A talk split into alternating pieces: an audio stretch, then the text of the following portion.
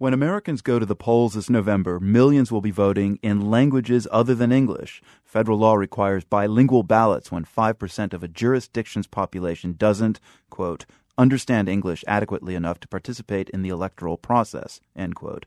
That has been the law since 1975, but many counties and states don't comply. The world's Jason Margolis has more.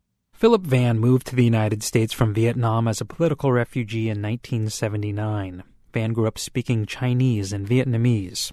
Six years after he arrived here, Van had to demonstrate some English proficiency to become an American citizen. But voting in this new language wasn't so easy. Sure, he could choose between two candidates, but deciphering propositions and bond measures, that was tough. I have taken a lot of time to, to read it, and then I've checked with people. Well, we, we need to make more clear to understand what that's uh, good for and what's the bad thing about that. So we have take a lot of time. Van says many new Americans are afraid to vote in English, afraid they'll make a mistake.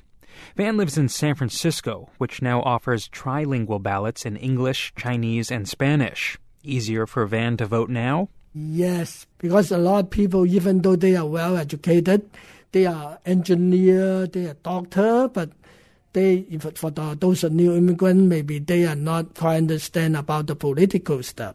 When multilingual ballots are offered, more people vote. Eight years ago, San Diego County began providing Vietnamese voting assistance. The results were immediate and dramatic, says Carlo de la Cruz with the Asian Law Caucus in San Francisco. Voter registration for the Vietnamese community increased by 30%. De la Cruz says bilingual ballots are crucial today as the U.S. becomes more diverse. Nationwide, one in three Asian Americans struggle with English. And that means that over 30% of our population needs some kind of assistance when it comes to being able to navigate our democracy and the political system. But not everybody thinks American voters should get this assistance. At a Republican primary debate this past January in Florida, Newt Gingrich said ballots should only be in English. Mitt Romney then said, I think Speaker Gingrich is right. Look, English is the language of this nation. People need to learn English to be able to be successful, to get great jobs. We don't want to have people limited in their capacity to achieve the American dream because they don't speak English. Six years ago, Congress reauthorized the language provision of the Voting Rights Act. A group of conservative Republicans mounted a campaign to stop it from happening. But the measure easily passed the Republican led Congress and was signed into law by George W. Bush. Bruce Adelson, a former senior attorney with the Justice Department, says this ship has sailed. Whether you agree with it or not, whether you think every American citizen should speak English or not, those are very valid points. But the bottom line is the law is the law. This law has been tested, evaluated, challenged.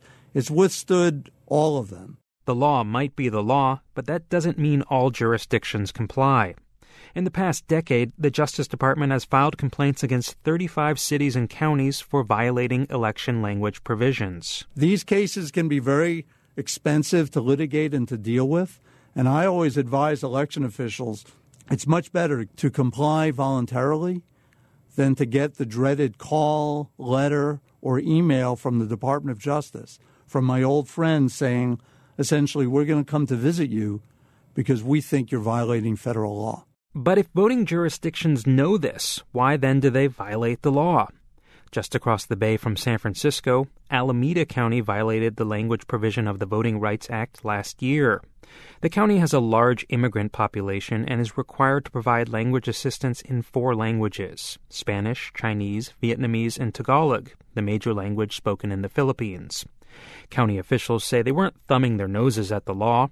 Cynthia Cornejo, the deputy registrar for Alameda County, says the county was required to provide about 1,000 bilingual poll workers, again in four languages, for the June primary. We assessed probably close to maybe 2,200 people just to see if they could read, speak, write the language. Then we had to do an enormous outreach effort, all the way almost until the week before the election, and try and hit our numbers, and then train them also. In June, Alameda County again failed to meet their legal obligations for Chinese and Tagalog poll workers. Cornejo says they're scrambling to cover 785 polling stations And that's not just for federal elections. Odd number years are no longer a lull.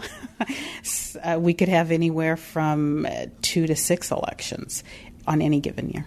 Groups like the Asian Law Caucus recognize the strains on Alameda County, but they're not letting election officials off the hook just for trying.